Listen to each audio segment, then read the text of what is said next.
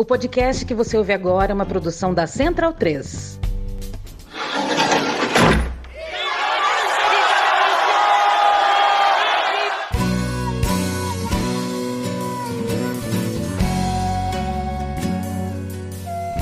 Começa agora a Guilhotina, o podcast do Le Monde Diplomatique Brasil. Eu sou Luiz Brasilino e estou aqui com Bianca Pio. E aí, pessoal, tudo bem? Bom, no episódio de hoje a gente recebe o geógrafo e professor Bruno Malheiro. Oi, Bruno, tudo bem? Tudo bem. Oi, Luiz, Bianca. Prazer estar com vocês. Prazer é nosso, Bruno. Bem-vindo ao episódio 137 do Guilhotina. Professor da Faculdade de Educação no campus de Marabá, da Universidade Federal do Sul e Sudeste do Pará, Bruno possui graduação em Geografia pela Universidade Federal do Pará e é mestre em Planejamento do Desenvolvimento pelo Núcleo de Altos Estudos Amazônicos da Universidade Federal do Pará e doutor em Geografia pela Universidade Federal Fluminense. Atualmente, Bruno coordena o Laboratório de Estudos em Território, Interculturalidade e Reexistência na Amazônia. É o La Tierra. Ele é autor, ao lado de Carlos Walter Porto Gonçalves e Fernando Michelotti, do livro Horizontes Amazônicos para Repensar o Brasil e o Mundo. Lançado em junho, a obra faz parte da coleção Emergências, da editora Expressão Popular com a Fundação Rosa Luxemburgo, e é sobre ela que vamos conversar hoje. Bruno, a gente queria começar perguntando para você como é que surgiu a ideia de escrever esse livro, como é que foi o processo também de escrita, né? Foram três pessoas que participaram da produção. Você podia contar um pouco pra gente? Bom, o livro nasce da relação e de uma demanda concreta dos movimentos populares, particularmente o MST, que faz essa demanda ao Fernando Michelotti e Fernando, então, gentilmente convida eu e Carlos para escrevermos juntos o livro. E daí a, a gente, de certa maneira, encara o desafio tentando, acho que com duas grandes questões em mente. Né? A primeira, pensar e fazer uma crítica contundente a esse modo particular de expansão capitalista na Amazônia, que assume um grau de destruição sem igual, né, no contexto que a gente vive, mas também não parar por aí, né? Construir também a partir disso e com o diálogo com os povos amazônicos, com os diálogos com os sente-pensares, né, dos sujeitos amazônidas, alternativas concretas a esse mundo que a gente vive, né? Então o livro e o título também sugere isso, né? Dialoga com os horizontes amazônicos porque acredita que os mundos amazônicos são fundamentais para a gente repensar esse mundo que está aí. No livro vocês fazem uma, uma leitura aí, né, da conjuntura da Amazônia atual e apresentam um quadro em que a acumulação por expoliação e o estado de exceção caminham juntos na ofensiva contra a Amazônia e os seus povos, né? Você podia explicar aí como é que esses dois elementos se combinam na expansão capitalista aí na região? A ideia da combinação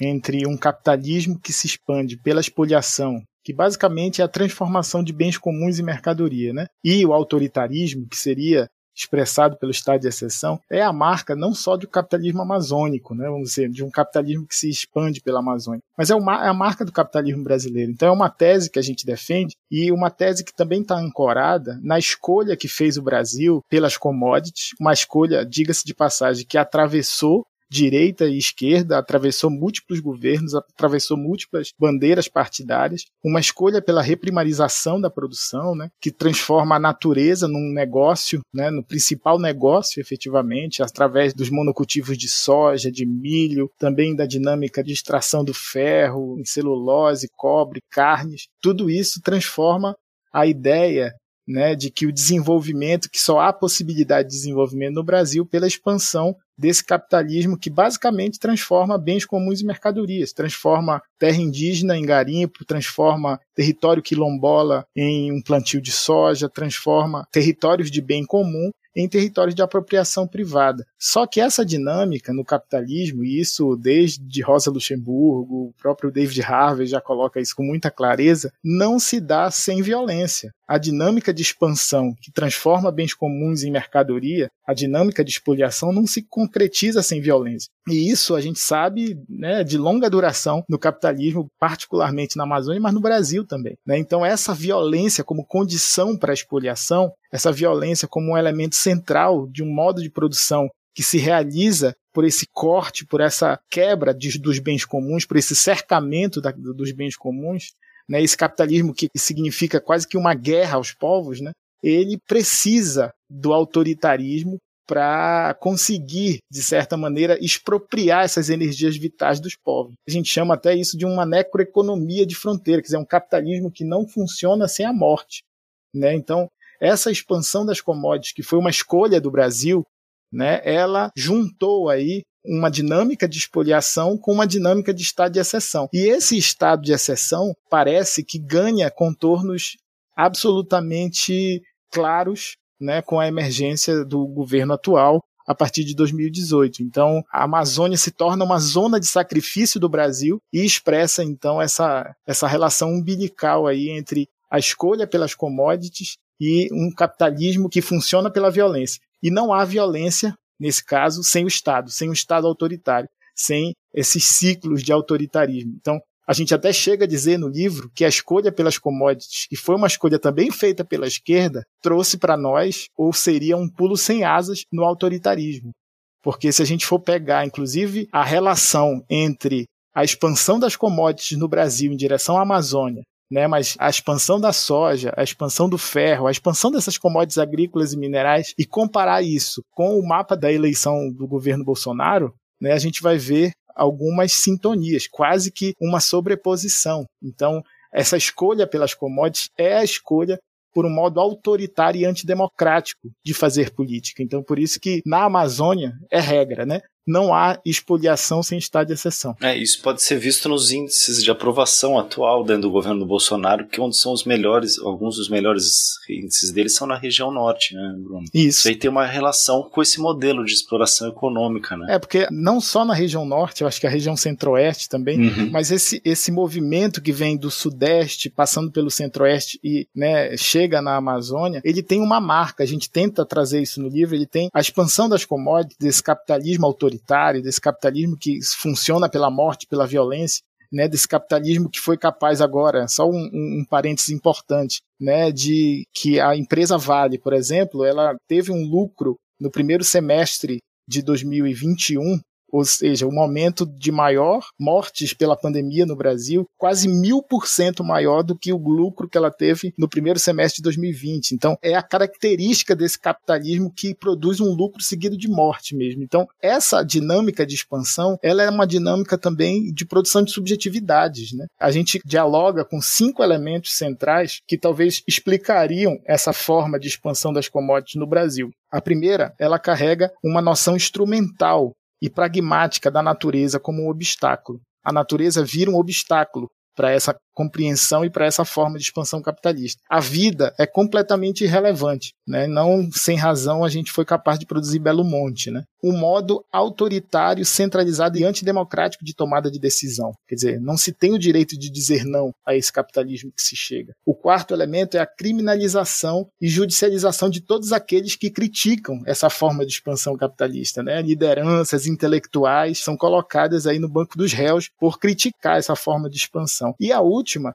é a militarização da sociedade, que, diga-se de passagem, sempre foi a marca desses processos de expansão capitalista no campo. Né? Não sem razão, os principais massacres que ocorreram na Amazônia, eles ocorreram por conta da polícia militar. Né? Então, essa dinâmica de miliciarização que hoje se generaliza na sociedade, ela é marca concreta da nossa expansão capitalista. Então, não há expansão de commodities sem também a expansão de uma subjetividade fascista. São os circuitos do sertanejo, são os circuitos do rodeio, são os clubes de tiro, né? são a gente comprando nas cidades os pacotes do, do agronegócio, nessas novas redes grandes de atacados que chegam. Então, quer dizer, essa dinâmica, essa escolha nos traz de presente, de certa maneira, uma subjetividade que funciona negando a diferença, dando uma completa irrelevância à vida e funciona de uma maneira extremamente autoritária e antidemocrática. Então, essa é uma, é uma tese que a gente defende no livro, né? que a escolha pelas commodities é a escolha pelo autoritarismo.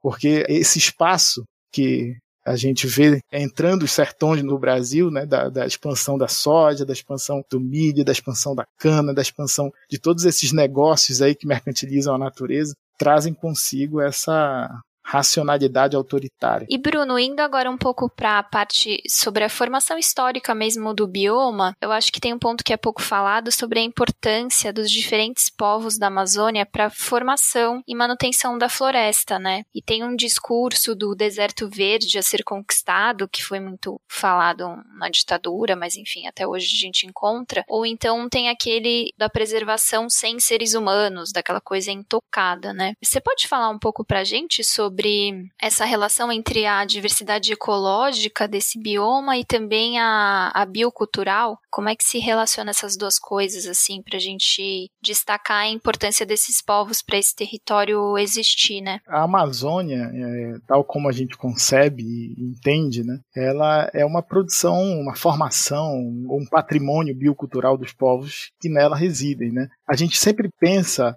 quando a gente vai estudar história, naqueles povos andinos, vamos dizer assim, né, e nas suas, no que eles legaram à humanidade. E pouco pensa, né, no, no, legado que os povos indígenas brasileiros, vamos dizer assim, ou que estiveram nesse bioma, né, ou que atravessaram esse bioma, legaram à humanidade. Eu acho que a Amazônia é o resultado disso, né. E isso a gente traz no livro por uma constatação bastante pontual, mas que parece simples, mas é bastante profunda que esse bioma, tal como a gente concebe hoje, ele é formado nos últimos 13 mil anos, desde a última glaciação. E existe gente aqui vivendo há pelo menos 19 mil anos, né, na formação na Colômbia, mas também há 11.200 anos em Monte Alegre, há 8.600 anos aqui próximo na Serra de Carajás. Né? Então, existe uma complexidade humana que pluraliza, de certa maneira, essa região há milênios, né? Então a gente fala geralmente numa história de longa duração e encara essa história de longa duração nos últimos 500 anos. Mas se a gente for pensar a Amazônia, a gente tem uma formação e uma coevolução e coexistência e uma copermanência aí. Eu gosto da palavra conformação, né? A formação com os povos dessa região através fundamentalmente desses saberes. Então, não há essa biodiversidade que a gente entende, né, sem essa diversidade cultural. Então, há uma relação direta entre os saberes desses povos amazônidas com aquilo que a gente entende hoje por Amazônia. Por isso que isso destrona um pouco esse ambientalismo sem gente, né? ou esse ambientalismo que da proteção, da, né, que a gente precisa proteger. A gente precisa efetivamente, e isso é algo que a gente indica no livro, inclusive, a gente precisa ouvir. A gente está falando de saberes milenares. Né? A ciência tem lá os seus 300, né, 200 anos, 100 anos, dependendo da ciência que a gente está falando, e a gente está falando de saberes milenares, testados milenarmente, que nos deram de legado a Amazônia como condição né, para inclusive o equilíbrio metabólico, climático do planeta. Então não dá para a gente pensar a Amazônia por uma amnésia biocultural, ou seja, esquecendo que ela é forjada pelos saberes dos seus povos. Então, o capitalismo se expande na Amazônia muito como uma produção do esquecimento. Né? E a gente, no livro, a gente tenta debater isso. Né? Assim, a gente não pode esquecer os tempos que nos habitam. Né? A gente não pode esquecer que esse sistema vivo, que hoje é fundamental para o equilíbrio planetário, ele é essa coevolução né, entre povos e a própria natureza, né, numa dinâmica integrada em que produz, de certa maneira, uma outra forma de concepção, um outro horizonte, inclusive, né, para pensar o que significa o mundo. Né? Então, a própria ideia dos povos indígenas amazônidas, né, de não pensar numa humanização da natureza, mas na humanidade da natureza, parece um absurdo para quem observa e para quem entende isso pela cultura ocidental. Mas o que significa dar ao rio uma humanidade, né? Tratar o rio como um avô, tratar uma montanha como um irmão, tratar uma, uma rocha como um parente, né? Qual o significado ético que está nessa operação? Né, senão a reciprocidade e o respeito à natureza. Então a natureza vira mãe, a terra vira Gaia, e nesse sentido nós temos outras formas de compreensão dessa relação. E isso é fundamental, e a gente traz vários dados no livro né, para a gente repensar mesmo essa lógica esverdeada, vamos dizer assim, de pensar a Amazônia. Né? Cerca de quase 12% da terra firme amazônica é produção cultural. 3,2% dos solos de terra preta são produções culturais. Né? Nós temos várias florestas plantadas, né? Como os castanhais, os babaçuás.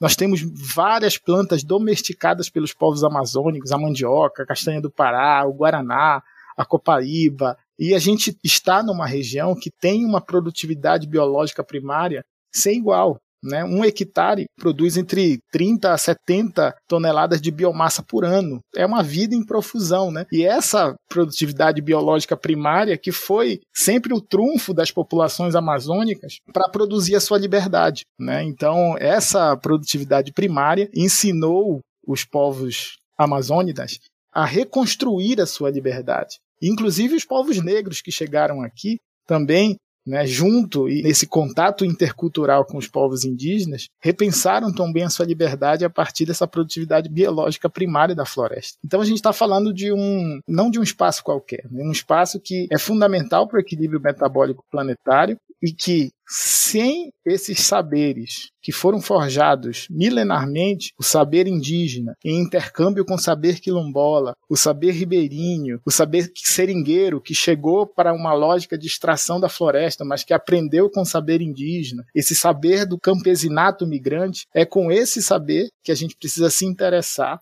e é com esse saber que a gente precisa se comprometer efetivamente se a gente quer tornar ainda a Amazônia algo possível de existência. Né? Então a gente sempre coloca que a grande questão que o livro traz, né, e a contribuição talvez que o livro traga, é esse exercício de escuta à ancestralidade amazônica. Né? Então esse exercício de escuta significa também a gente tirar do centro né, determinados lugares que sempre foram escutados para o Brasil e colocar neles aqueles lugares que nunca foram escutados para pensar o Brasil. Né? O Brasil nunca foi pensado a partir da Amazônia. E a Amazônia revela não só o que é o Brasil nas suas dinâmicas e nas suas escolhas, não sem razão a gente está falando aqui que as escolhas pelas commodities né, nos trouxeram autoritarismo, e isso é uma fala a partir da Amazônia, mas a Amazônia também dá alternativas, ela fornece, por esse patrimônio cultural, por esse patrimônio diverso de etnias, de saberes e sabores, né? Outras formas, outras gramáticas políticas que a gente pode, pode se ancorar para a gente sair desse abismo que a gente se encontra, que a gente não vê horizontes. Por isso que a ideia, novamente, voltamos aos horizontes amazônicos, porque dialogar com esse sente pensar, porque não é um pensamento, é um pensamento que sente.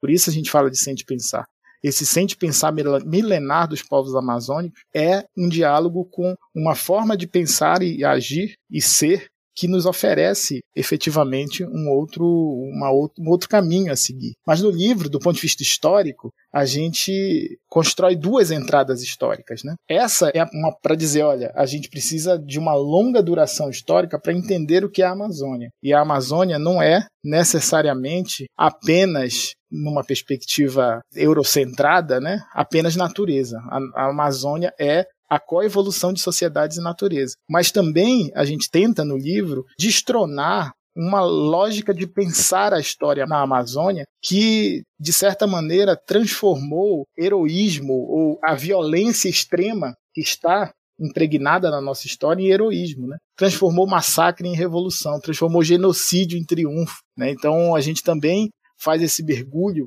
histórico por uma história em ruínas, porque é fundamental a gente não ficar, como diria o Walter Benjamin, né, apenas nos documentos de cultura, mas entender, e principalmente na Amazônia, que os documentos de cultura na Amazônia são também documentos de barbárie. E a gente faz esse, esse percurso ao longo do livro. Né? São duas entradas históricas. Uma pela dinâmica biocultural, pela coevolução longínqua, milenar de povos e naturezas, e uma por essa perspectiva das ruínas, para a gente interromper mesmo o cortejo dos vencedores, dessa história dos vencedores. São duas interpretações históricas que a gente oferece no livro também sobre a Amazônia. É, Bruno, falando aí sobre essa segunda perspectiva, né, você chamou, falou do abismo, né, um pouco antes agora, e no livro vocês contam que ó, o Brasil colônia era dividido, né, em duas, como se fossem duas colônias uma onde estava a Amazônia e a outra mais o litoral, né, do país, com latifúndio. Então, você podia explicar um pouco a diferença entre esses dois processos de colonização e como que isso lançou as bases aí para a ofensiva atual de espoliação da, da região? É fundamental a gente entender que a Amazônia foi inventada historicamente como uma exterioridade do Brasil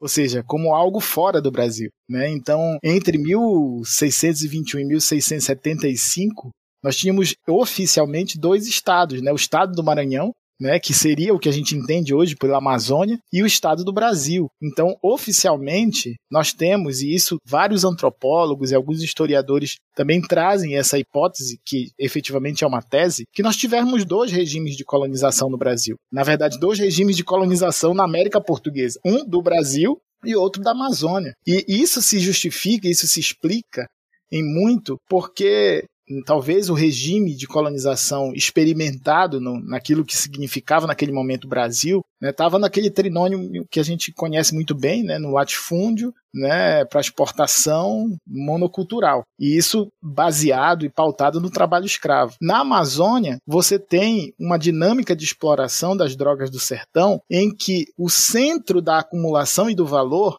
é o corpo e o saber indígena. Né? Então, acho que essa é uma questão central para a gente pensar. E o centro da produção do valor, sendo o corpo e o saber indígena, né? o sujeito central dos processos de acumulação na Amazônia, nesse primeiro momento da colonização, não é o Estado nem os colonos, é a igreja. Por que a gente traz essa hipótese, traz essa questão como uma questão fundamental? Porque lá, já no século XVIII, né, quando emerge o regime pombalino né, em Portugal, enfim, que você vai tentar né, disciplinar uma lógica do Estado no Brasil, você vai ter que, na Amazônia, particularmente, o próprio Pombal vai dizer isso nas suas cartas régias, né, que a Amazônia tinha um Estado dentro de um Estado, porque a igreja tinha todo o controle das operações do valor. Né? Então, isso significa que, historicamente, essa é a condição de emergência do tratamento da Amazônia como uma região de risco à soberania.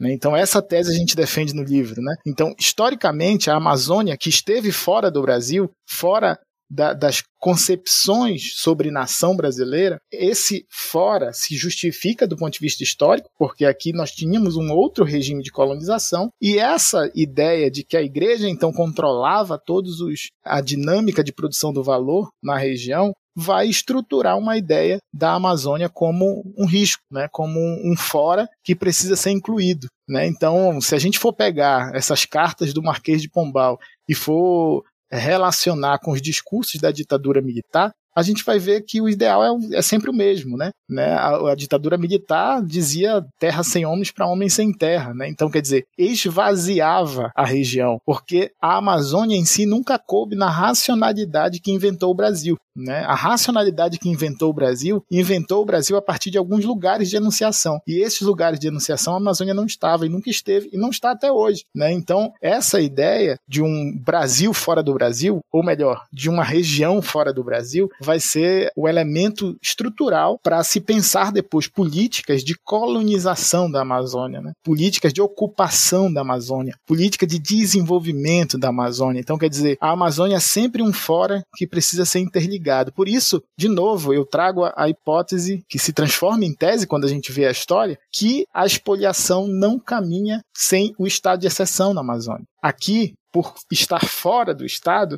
as ações poderiam ser de exceção e sempre foram de exceção. Se a gente for entender a lógica da mineração na Amazônia, a lógica da expansão do agronegócio na Amazônia, sempre você vai ter a exceção como a regra. Né? Então, por isso que a gente tenta, né, é, no livro, e a gente organiza a narrativa do livro de maneira a trazer o leitor, num primeiro momento, para uma dinâmica e para uma reflexão sobre a conjuntura, porque é impossível que alguém passe né, ao largo do que está acontecendo nesse momento na Amazônia. Mas já no segundo capítulo a gente tenta ver isso por uma longa duração histórica pelas ruínas que foi o capitalismo na Amazônia. É, o capitalismo na Amazônia historicamente foi uma guerra. E essa guerra em muito se deu e em muito se dá ainda hoje por conta dessa representação da Amazônia fora do Brasil. Então, nesse sentido, a gente tenta olhar por aquilo que a historiografia oficial né, chamou, por exemplo, de drogas do sertão, né? ou seja, a expropriação e a exploração de determinados produtos da floresta para exportação, que seria o que organizaria o primeiro momento da colonização na Amazônia, né? a gente entende isso como um regime geográfico de destruição que se pauta nos descimentos e nos aldeamentos indígenas. Então, não há expropriação das drogas do sertão sem a expropriação do saber indígena. São os indígenas que sabem onde estão os produtos que precisam ser coletados na floresta, né? E toda a lógica de organização do regime colonial amazônico se deu em torno de duas estruturas elementares.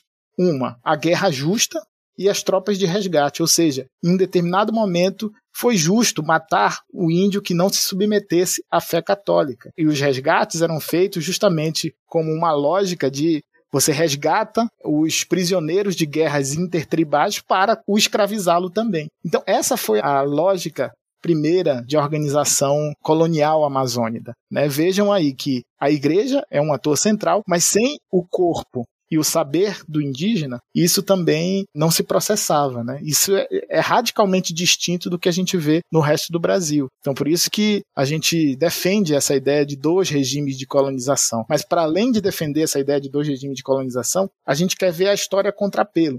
Né? A gente quer ver porque existe uma historiografia oficial amazônica que encadeia essa história pelos grandes produtos, pela economia única e exclusivamente e esconde muita coisa. Então, onde se viu drogas do sertão, a gente vê guerra justa. Onde se viu modernização pombalina, a gente vê tropas de descimento, que as guerras justas se transformam em tropas de descimento. Se na, no primeiro momento da colonização a ideia era converter a fé católica, num segundo momento da colonização, era transformar em cidadão. Né? Os índios que não eram cidadãos eram índios bravos, que era também reservado à morte a eles. Então, aquilo que a historiografia oficial chamou de Belle Époque, né, que na Amazônia tem grandes referências, o Teatro da Paz, enfim, outras grandes construções desse período, já lá no século XIX, que a historiografia oficial vê como esse outro lado da Revolução Industrial, né, a dinâmica da borracha na Amazônia, a gente vê pelas correrias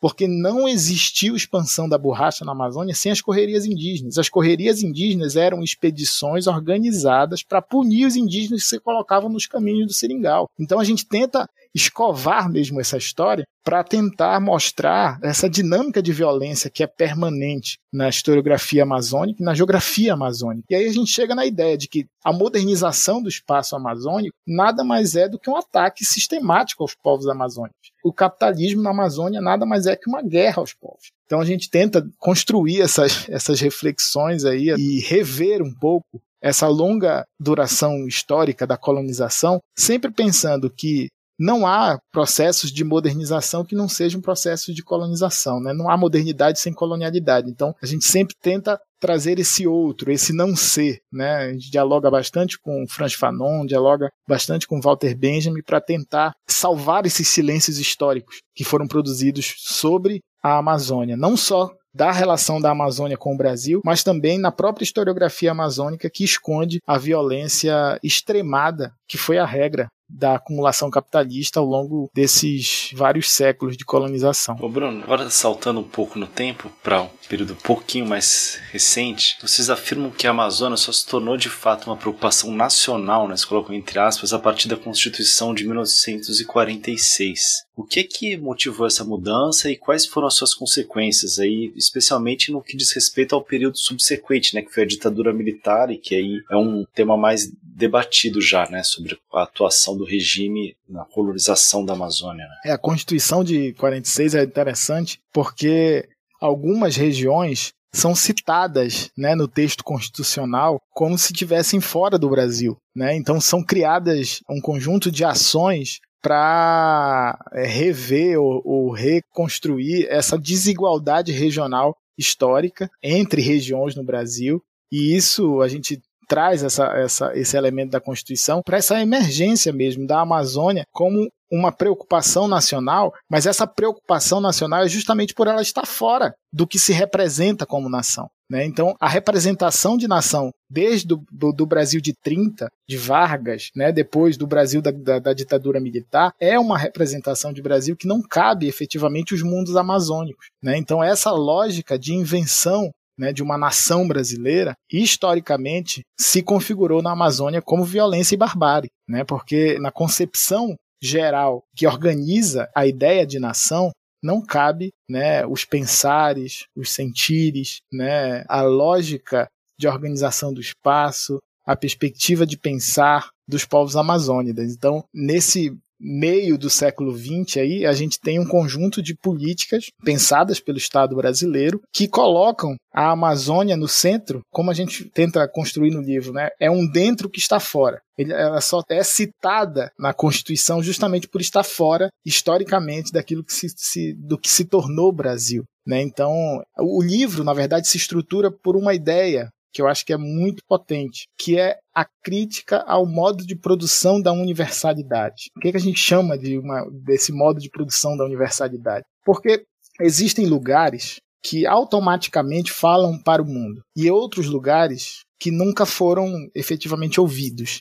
Né? Então a nossa sociedade, de certa maneira, escolheu tornar universal determinado tipo de saber e um saber da destruição e localizar determinados tipos de saberes da vida. Né? Então a gente universalizou os saberes da dominação. As políticas na Amazônia, as políticas para a Amazônia, elas têm dois centros de referência, né? A economia e a engenharia são saberes da dominação, né? Mas historicamente nós localizamos saberes da vida, os saberes do cuidado, os saberes da autoprodução da vida. Nós resolvemos não escutar os saberes que nos legaram a Amazônia. Né? Então acho que essa é uma questão central que a gente traz no livro. Então a gente precisa nesse sentido, a gente não questiona a universalidade, a gente questiona o modo em que essa universalidade tem se produzido. A gente não questiona o Brasil, a gente questiona o modo como o Brasil tem sido pensado. O Brasil tem sido pensado historicamente, inclusive pelas teorias críticas, e muito pelos processos de industrialização.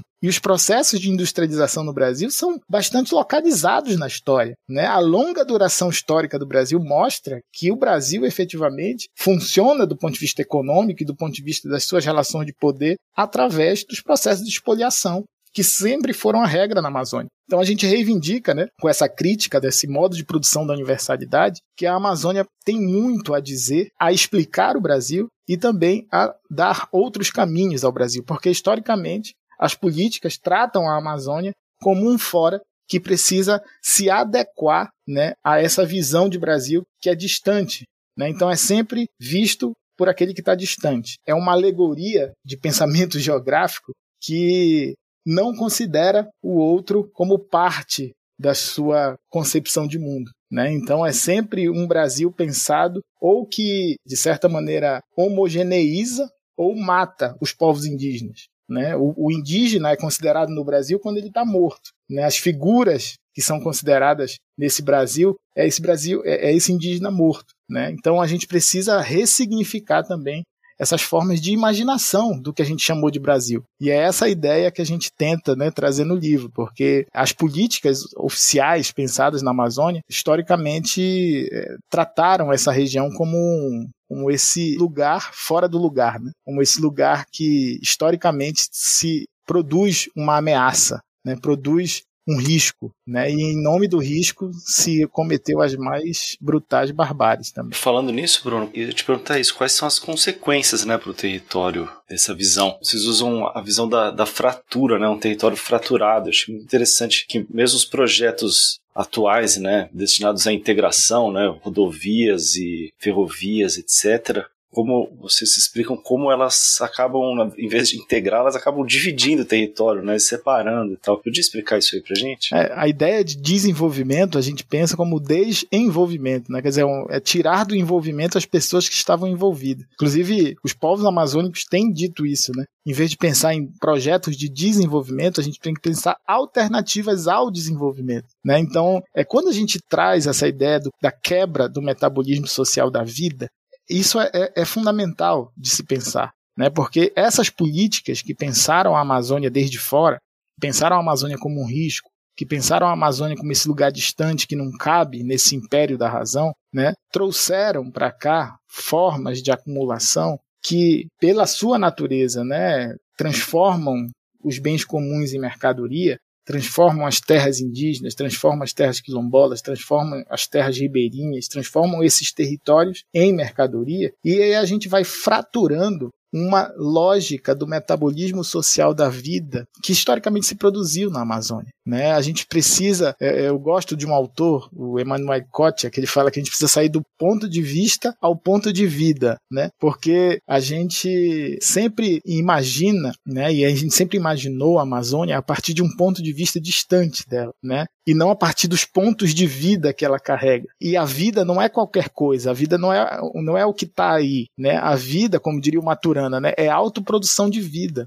E os seres por excelência que autoproduzem vida são as plantas, né? através da fotossíntese. Então a gente diz, existia um metabolismo social da vida regido pelo sol né? e pela fotossíntese. Né? Isso é uma forma de governo do mundo, né? uma forma de governo do mundo que não se organiza pela teoria da adaptabilidade, né, do mais forte, se organiza justamente pelos lugares onde se inventa a vida. Os saberes indígenas dialogam muito bem com isso. Né, quando dão humanidade à natureza. Então, nesse sentido, a gente tem um regime metabólico orquestrado pela fotossíntese e pelo sol. Né, nós temos a maior área de floresta tropical do mundo, com a maior incidência de sol do mundo. Nós temos 800 milhões de hectares de floresta, 490 milhões no Brasil. Né? Nós temos 520 bilhões de árvores. Nós produzimos 26 trilhões de litros d'água por dia. Então é esse o metabolismo social da vida que se autoproduz pela fotossíntese, junto com os saberes dos povos, que produz esses oceanos verdes, esses rios voadores, né, que garantem o equilíbrio ecossistema global, que é quebrado, principalmente a partir de 1960, né, quando essas políticas se transformam, não são mais pontuais no território,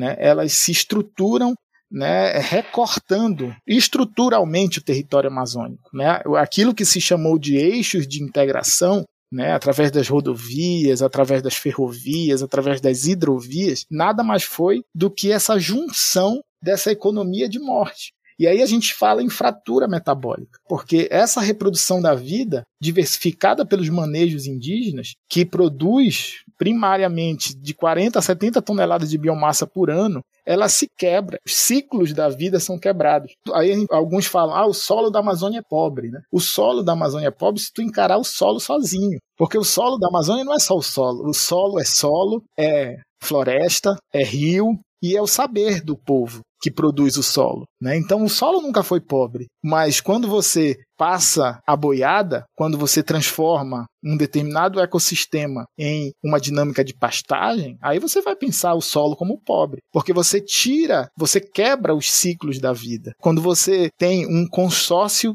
agroflorestal indígena substituído por um monocultivo de soja, você está efetivamente quebrando os ciclos da vida. Então, quando a gente fala dessa fratura metabólica, a gente está também alertando ao fato de que a gente não está falando de uma região qualquer. Né? Um dos elementos do livro é sempre esse. Né? A Amazônia tem implicações globais. Né? Então não é possível a gente continuar escolhendo, como diz o Krenak, né? comer o mundo. Né? Então, a gente, é, se a gente continuar escolhendo esse caminho de destruição total, a gente não tem o mundo como uma possibilidade nos próximos anos. Né? Então, o relatório do clima acabou de sair, a gente vê que a gente está efetivamente num momento de ruptura, né? de crise civilizatória, e aí, por isso que essa fratura, ela nos apresenta, né, de certa maneira, também oportunidades de saída né? Porque a gente chegou em um momento em que se a gente não repensa, né, a gente chega, a gente precisa de ideias para adiar o fim do mundo, como diz o Krenak, né? Mas Apesar disso, a gente inclusive chama, né, e toda essa quebra do metabolismo social da vida que organiza a Amazônia, né, ela se processa por dois paradigmas. Um paradigma que a gente chama do paradigma fossilista, que é esse paradigma que a gente tem discutido aqui, né, nessa entrevista, que é o, o paradigma da soja, o paradigma do milho, o paradigma do boi, o paradigma da mineração, mas um outro paradigma também que a gente chama de biotecnológico flexível, que se apresenta mais ameno, né, que se apresenta pelo crédito de carbono, que se apresenta por pastagens com carbono neutro, que se apresenta como sustentável, né, que tem uma tríade muito característica, né? Tecnologia, conhecimento e sustentabilidade. Mas é preciso dizer que esse capitalismo que se apresenta como verde na Amazônia, que apresenta-se como um, um, um paradigma né, um outro paradigma. Na verdade, se o nosso problema fosse tecnologia, a gente não tinha fazenda aqui na Amazônia com clone e escravos ao mesmo tempo. Se o problema fosse conhecimento, mas de que conhecimento a gente está falando? Esse conhecimento da dominação que nos legou né, a, essa engenharia de Belo Monte, é desse conhecimento que a gente está falando, e a sustentabilidade. Né? O único modelo de sustentabilidade possível de se autodenominar assim são dos povos indígenas, que são testados milenarmente e nos legaram a floresta. Então a gente tem que se afastar não só desse paradigma fossilista que destrói a floresta, mas tem que também se afastar desse paradigma biotecnológico flexível do capitalismo verde, que quer a floresta em pé, mas sob seus domínios, não sobre os domínios e a autonomia dos povos. Bruno, justamente isso que você estava comentando em relação ao, ao, mercado de carbono, que é apresentado como uma saída, eu queria que você falasse um pouco mais sobre as implicações desse modelo para os povos que estão na floresta, porque existe uma certa subordinação a esse, enfim, esse projeto quando ele é implementado, que complica para os povos que estão lá, acabam impactando o modo de vida desses povos, é isso que eu quero dizer.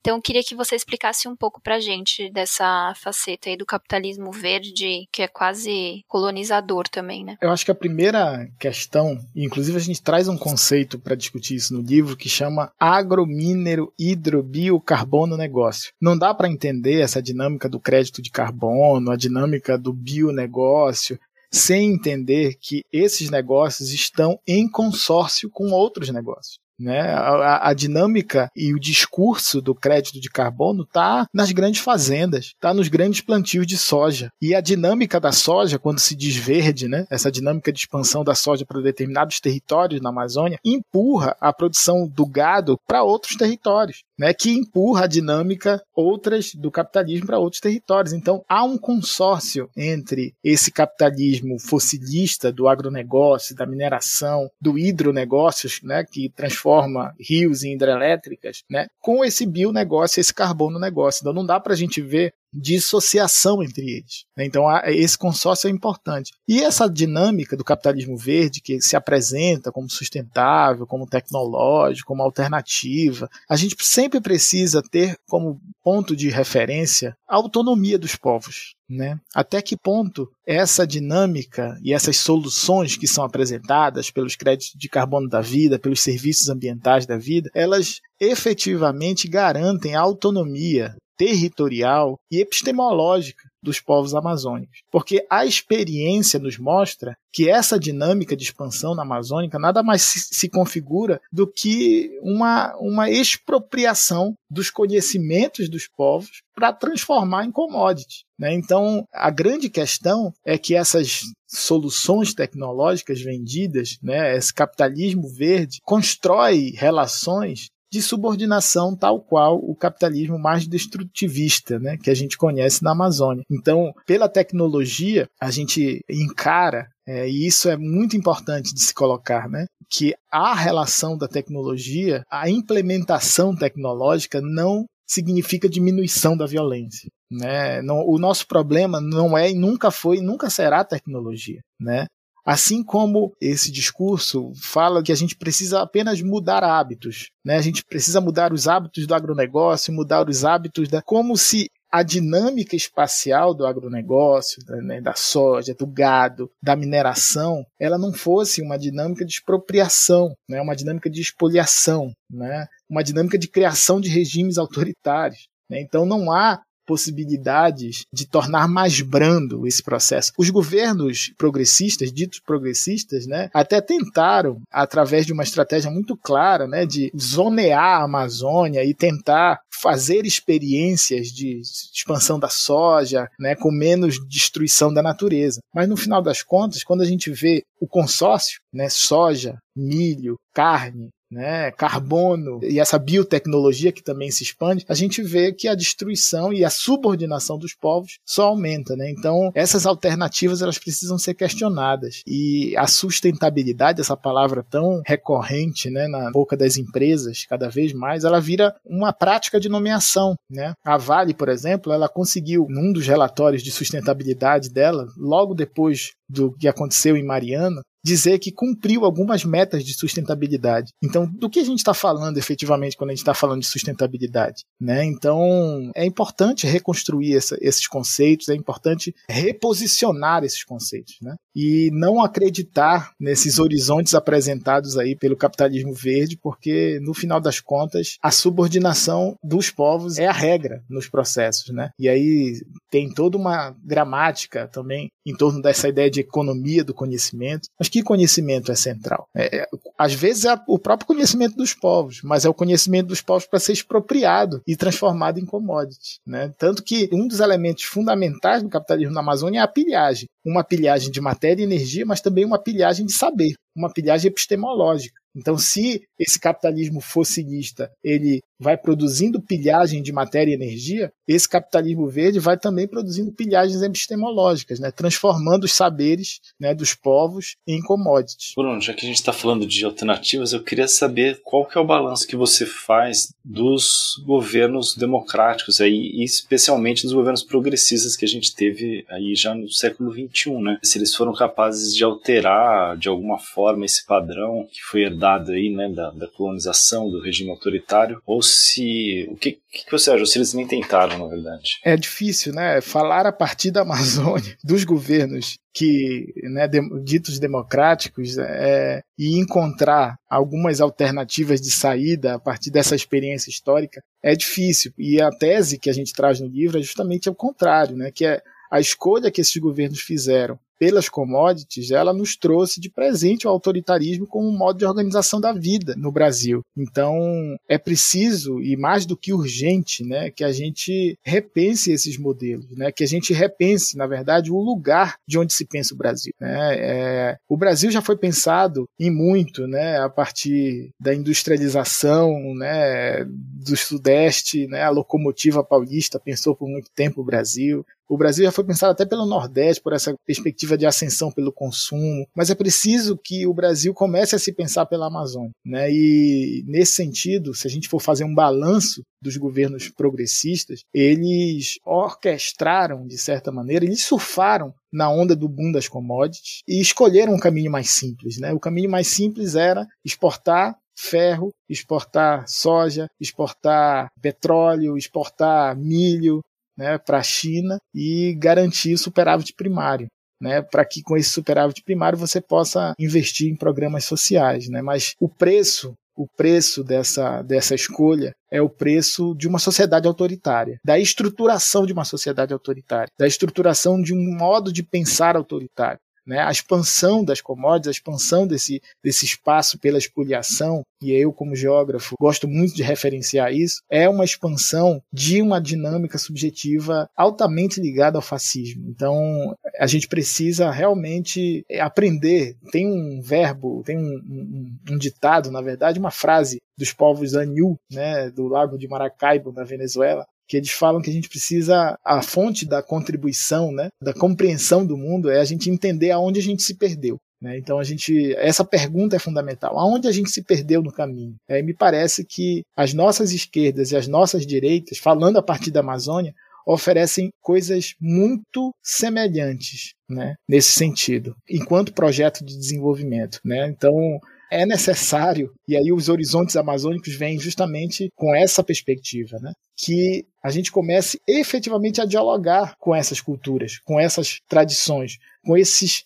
eh, sentires e pensares milenares, indígenas, né, quilombolas. E isso eh, a gente inclusive apresenta no último capítulo como alternativas. Né? A gente não está falando em, em coisas abstratas a gente está falando em repensar o nosso sentido da democracia mesmo. É possível uma democracia pautada no consumo do mundo, pautada em comer o mundo como a gente está construindo através das commodities? É possível uma democracia que exclui do seu imaginário o saber ancestral indígena? Né? É possível uma democracia forjada né, por uma lógica de expansão econômica através da morte e da destruição, né, da morte, do sangue, do fogo. Né? Então, eu acho que é essa a questão. Né? Então, é, é dialogar com os, os, povos indígenas, é dialogar, por exemplo, com as autodemarcações indígenas, como formas de reconhecimento territorial da autonomia desses povos. A gente não tem autodeclarações através do CAR, por exemplo, da, da propriedade privada no Brasil, porque as autodemarcações indígenas nunca foram consideradas como, do ponto de vista do direito, um, horizonte para a gente pensar a autonomia desses povos. Agora a gente está em plena discussão no Chile sobre plurinacionalidade, uma discussão que já havia no Equador, na Bolívia, nos anos 2008,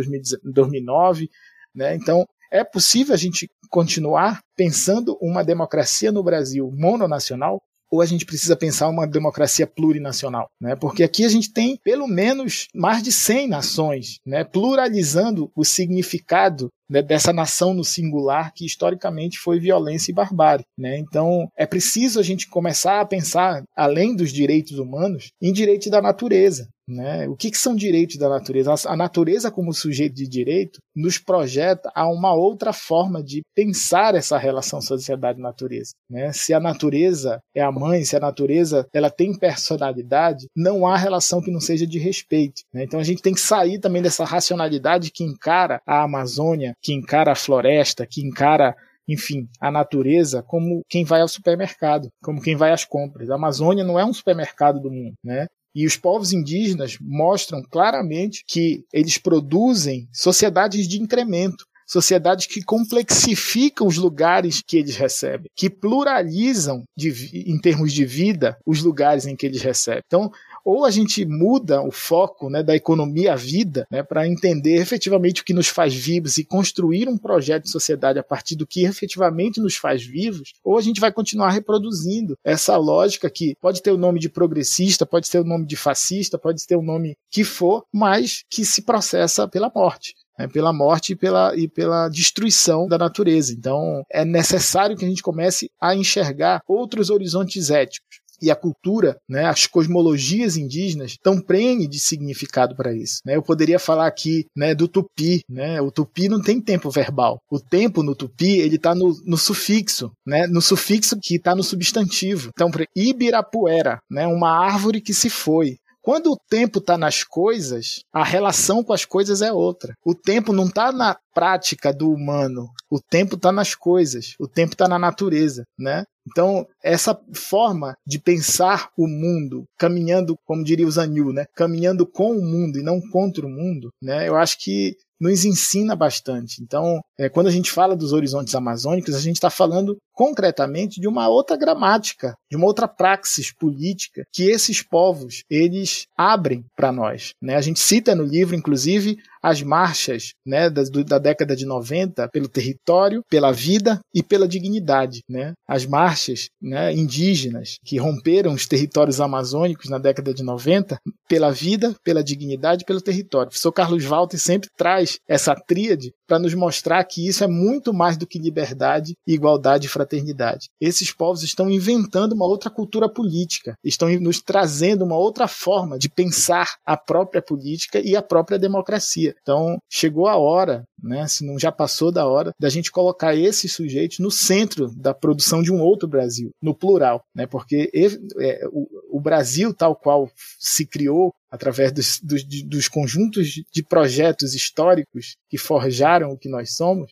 né, não deu espaço para que esses sujeitos falassem. E a gente está falando, só para finalizar o raciocínio, de mais de 110 milhões de hectares de terras indígenas, de mais de 85 milhões de hectares de territórios ligados aos camponeses. A gente está falando de mais de 50 milhões de hectares ligados aos quilombolas, aos, às várias populações tradicionais no Brasil. Né? Isso dá mais de 50% do território nacional. A gente nunca pensou o Brasil pela maioria, não é minoria. A gente tem que pensar o Brasil pelos territórios complexos que nos forjaram na diversidade que nós somos. E não por esse território econômico que destrói e come o mundo. Então, ou a gente repensa e a gente faz esse giro, né? O giro que a gente chama é começar a ver pelos, pelos lugares nunca vistos, né? Ou a gente está com alternativas eleitorais, mas a gente não tem alternativas reais de projeto. Né? Então não adianta falar em alternativas eleitorais se a gente não tem alternativas de projeto para mudar efetivamente o Brasil que está aí. Perfeito, Bruno. Para encerrar, a gente queria te perguntar como é que, é, acho que remeter um pouco ao título do, do, livro, né? Como é que a Amazônia pode ajudar a gente a repensar o Brasil, especialmente nesse momento que a gente vai, enfim, a gente tem mais um ano pela frente de governo Bolsonaro, mas sobretudo a gente não tem tantas perspectivas de mudança como um projeto para esse território, né? Então, enfim, como é que a gente repensa esse projeto com a colaboração dos saberes desse território? Bom, primeiro eu queria agradecer a oportunidade da gente falar a partir da Amazônia, né, no Guilhotina, que a gente sempre acompanha. Pensar o Brasil e o mundo a partir da Amazônia é construir um giro de perspectivas, né? É a gente primeiro assumir que o Brasil, tal qual historicamente foi pensado, é uma invenção uma invenção monolítica, homogênea, uma invenção cunhada a partir de um lugar do Brasil. Né? E esse lugar do Brasil que tem, sempre teve a oportunidade de participar dos projetos políticos de Brasil, com seus intelectuais, com suas narrativas, com suas perspectivas de mundo, precisa começar a ouvir outros lugares que nunca fizeram parte disso que a gente chama Brasil. Né? Então, pluralizar os sentidos de Brasil é a primeira alternativa né, que a Amazônia apresenta, porque a Amazônia não é a Amazônia, são as Amazônias, né, sempre no plural. Porque a gente está falando de múltiplas sociedades indígenas, a gente está falando de múltiplas sociedades quilombolas, a gente está falando de múltiplas sociedades ribeirinhas, né, são múltiplas comunidades que se autoproduzem produzindo a vida. Né? Então, é, ver o Brasil a partir da Amazônia, ver o mundo a partir da Amazônia, é, primeiramente, né, a gente sair de algumas fixações que a gente tem em termos de desenvolvimento no Brasil. Né? A gente precisa sair dessas fixações da primeira, das commodities. O horizonte que nos, nós construímos em torno de um crescimento econômico pela via das commodities, ela precisa ser repensada. Né? Não faltam exemplos, não faltam expressões de violência, não faltam, não falta sangue e nem falta fogo para a gente começar a repensar esse projeto. Né? A gente precisa sair né, dessa reprimarização que a gente escolheu como desenvolvimento. Né? Então, acho que essa fixação né, olhar a partir da Amazônia nos dá essa certeza, né, de que essa escolha nos trouxe morte e destruição, né? Mas também é sair dessa fixação industrialista, né? Só para vocês terem uma noção, a indústria na Amazônia, por exemplo, a indústria que tenta de certa maneira transformar o ferro, né, em ferro gusa, ela usa quase sempre a força de trabalho escrava nas carvoarias, porque para transformar ferro em ferro gusa, a gente precisa de carvão, né? E o carvão tem uma relação tanto com desmatamento ilegal quanto com o trabalho escravo. Né? Então a gente precisa sair dessas fixações que as teorias críticas, de certa maneira, cunhadas a partir de um determinado lugar do Brasil também, construíram. E sair dessas fixações é entrar num território incerto, que é o território dos saberes dos fazeres, dos sentires dos povos. E entrar nesse, nessa seara é pluralizar os sentidos de Brasil. Pluralizar. Né? Nós somos um Brasil, um país, e a gente está recém-saído né, do, do dia da tal independência, que foi forjado enquanto independente com um pai e uma mãe. O pai do Brasil é o latifúndio e a mãe do Brasil é a escravidão. Né? Então, não dá para a gente continuar imaginando que esse Brasil forjado por esse pai e por essa mãe, ele vai abrigar algo diferente do que está aí. Então, a gente precisa começar a retornar às questões simples, e esse diálogo com a Amazônia é o diálogo não só com uma forma de compreensão do Brasil que não coube nas teorias críticas sobre o Brasil, inclusive, mas, e aí é o fundamento que a gente traz, inclusive, no livro, é tentar aceitar esse legado milenar de saberes como uma alternativa viável para o nosso mundo de hoje. Né? E como parece utópico, parece extremamente distante, mas o que a gente está falando, fundamentalmente, é de comida, comida saudável. A gente está falando de autonomia de produzir né, comida saudável. A gente está falando de outros circuitos mais curtos que não se liguem à lógica do agronegócio, porque hoje o agronegócio domina o campo na sua dinâmica de expansão, mas domina as cidades, nos grandes atacadões que vende os seus produtos, né? E o veneno chega na nossa mesa, né? E a gente ignora toda uma dinâmica de saber fazer de povos que fazem sem veneno, né? Então a gente está falando do princípio básico da vida, que é o alimento, né? Então, nesse sentido, a Amazônia apresenta sim, né? Os povos amazônicos apresentam sim alternativas. Então, esses saberes precisam ser colocados não como inferiores, como historicamente a gente tratou, ou como distantes, né? Eles precisam ser colocados no centro, porque eles são o centro de uma mudança de perspectiva. E quando a gente fala mudança de perspectiva, a gente está falando, e eu vou dialogar, por exemplo, com o, saber Anhu, dos Anhu, do Lago de Maracaibo, na Venezuela, né? Eles têm três princípios vitais que eu queria dialogar aqui com vocês para mostrar com quem a gente precisa dialogar. Eles dizem: nós emergimos do mundo.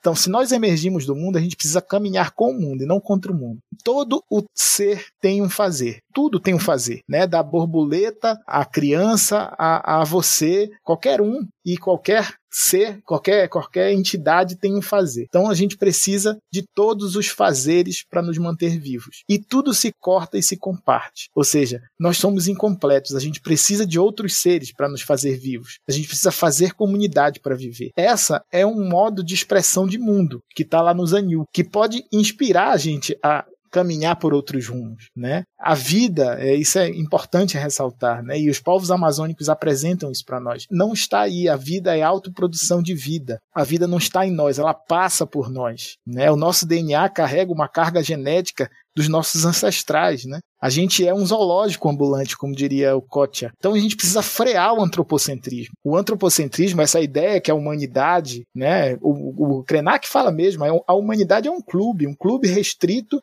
que quer comer o mundo. Né? Então a gente tem que começar a sair do antropocentrismo para começar a pensar em antropomorfismo, começar a pensar que aquelas sociedades que construíram uma perspectiva de humanidade da natureza apresentam para nós um outro horizonte ético de relação com a natureza. Se nós achamos absurdo transformar um rio num avô, como faz o Krenak lá no Atu, que é o Rio Doce, né? A gente acha absurdo isso, mas isso foi a fonte que garantiu uma relação de reciprocidade e respeito dessas sociedades com a natureza. Então, para tornar mais claro isso e mais palpável o que a gente está falando, quando as marchas saíram né, na década de 90 lutando pelo território, pela dignidade pela vida, elas queriam dizer: olha, território é porque sem o território não há vida, vida e território, né? O território é a condição imanente para que a gente continue vivendo na nossa diferença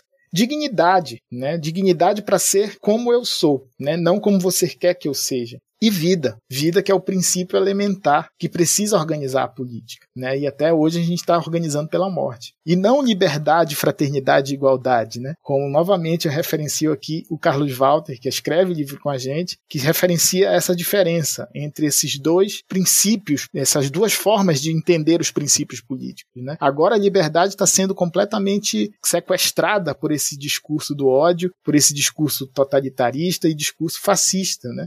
Então a gente precisa repensar, inclusive, os nossos princípios. E aí, quando a gente chega em um contexto eleitoral, né, novamente a gente traz a história como ensina novamente o Zanil, onde nós nos perdemos no caminho. Né? Nós nos perdemos no caminho no momento em que a gente não escutou o território, no momento em que a gente ignorou aqueles que nos legaram o patrimônio que nos faz vivo, que é a Amazônia. Né? Então, não adianta, para falar em 2022, a gente construir alternativas eleitorais, né? Porque a gente está falando de um contexto que atravessou governos progressistas e totalitários, governos progressistas e esse liberalismo autoritário, né, que o Bolsonaro expressa uma militarização e miliciarização completa da sociedade. Então não adianta a gente falar em perspectivas eleitorais, eu vejo muita análise, muito interessante inclusive, né, mostrando as possibilidades né, das alianças, tudo em torno das eleições. Se a gente tem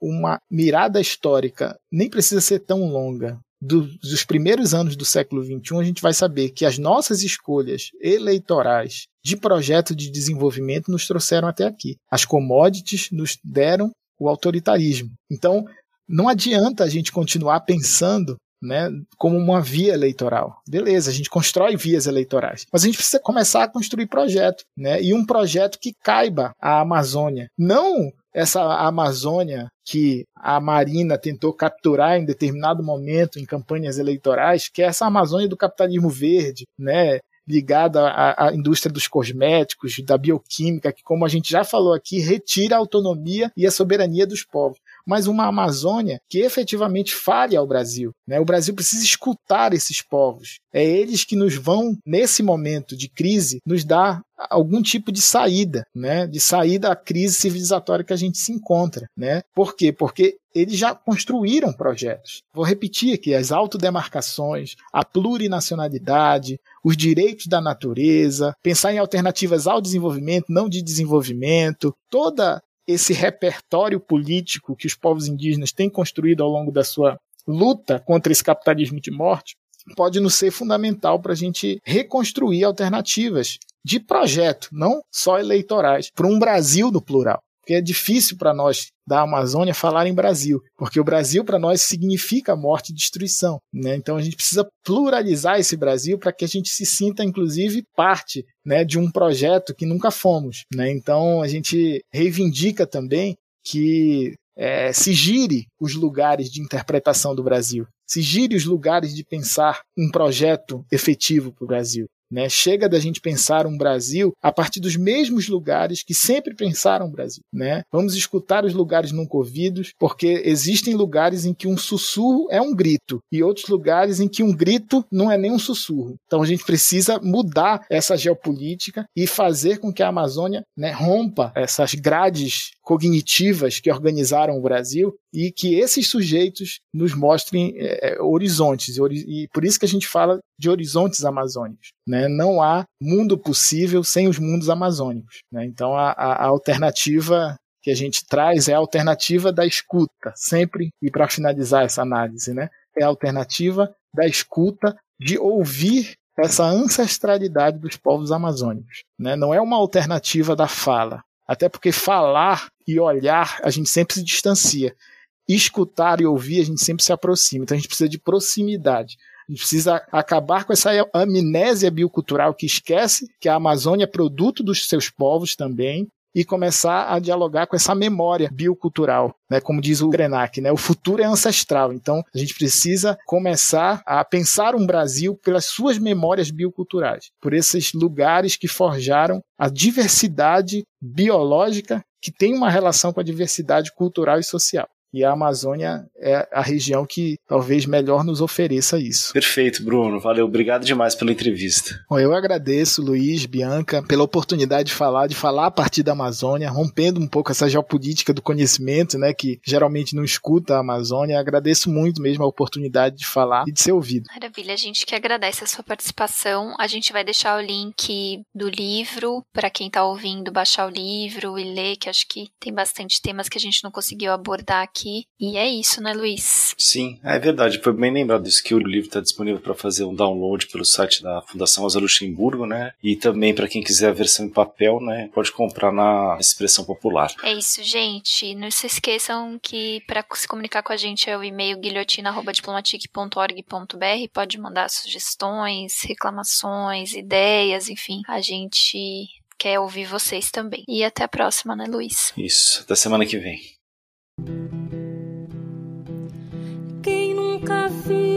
Amazonas. Nunca irá entender a vida de um povo.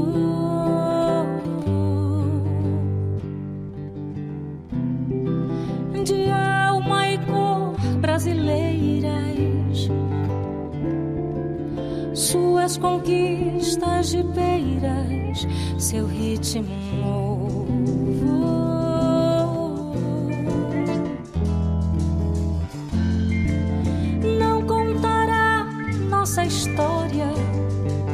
não saber e por não fazer jus.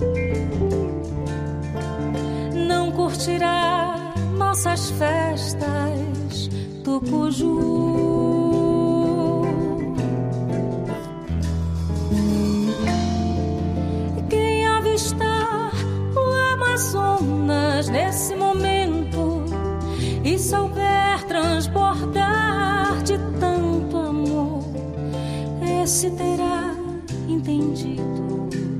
Jeito de ser.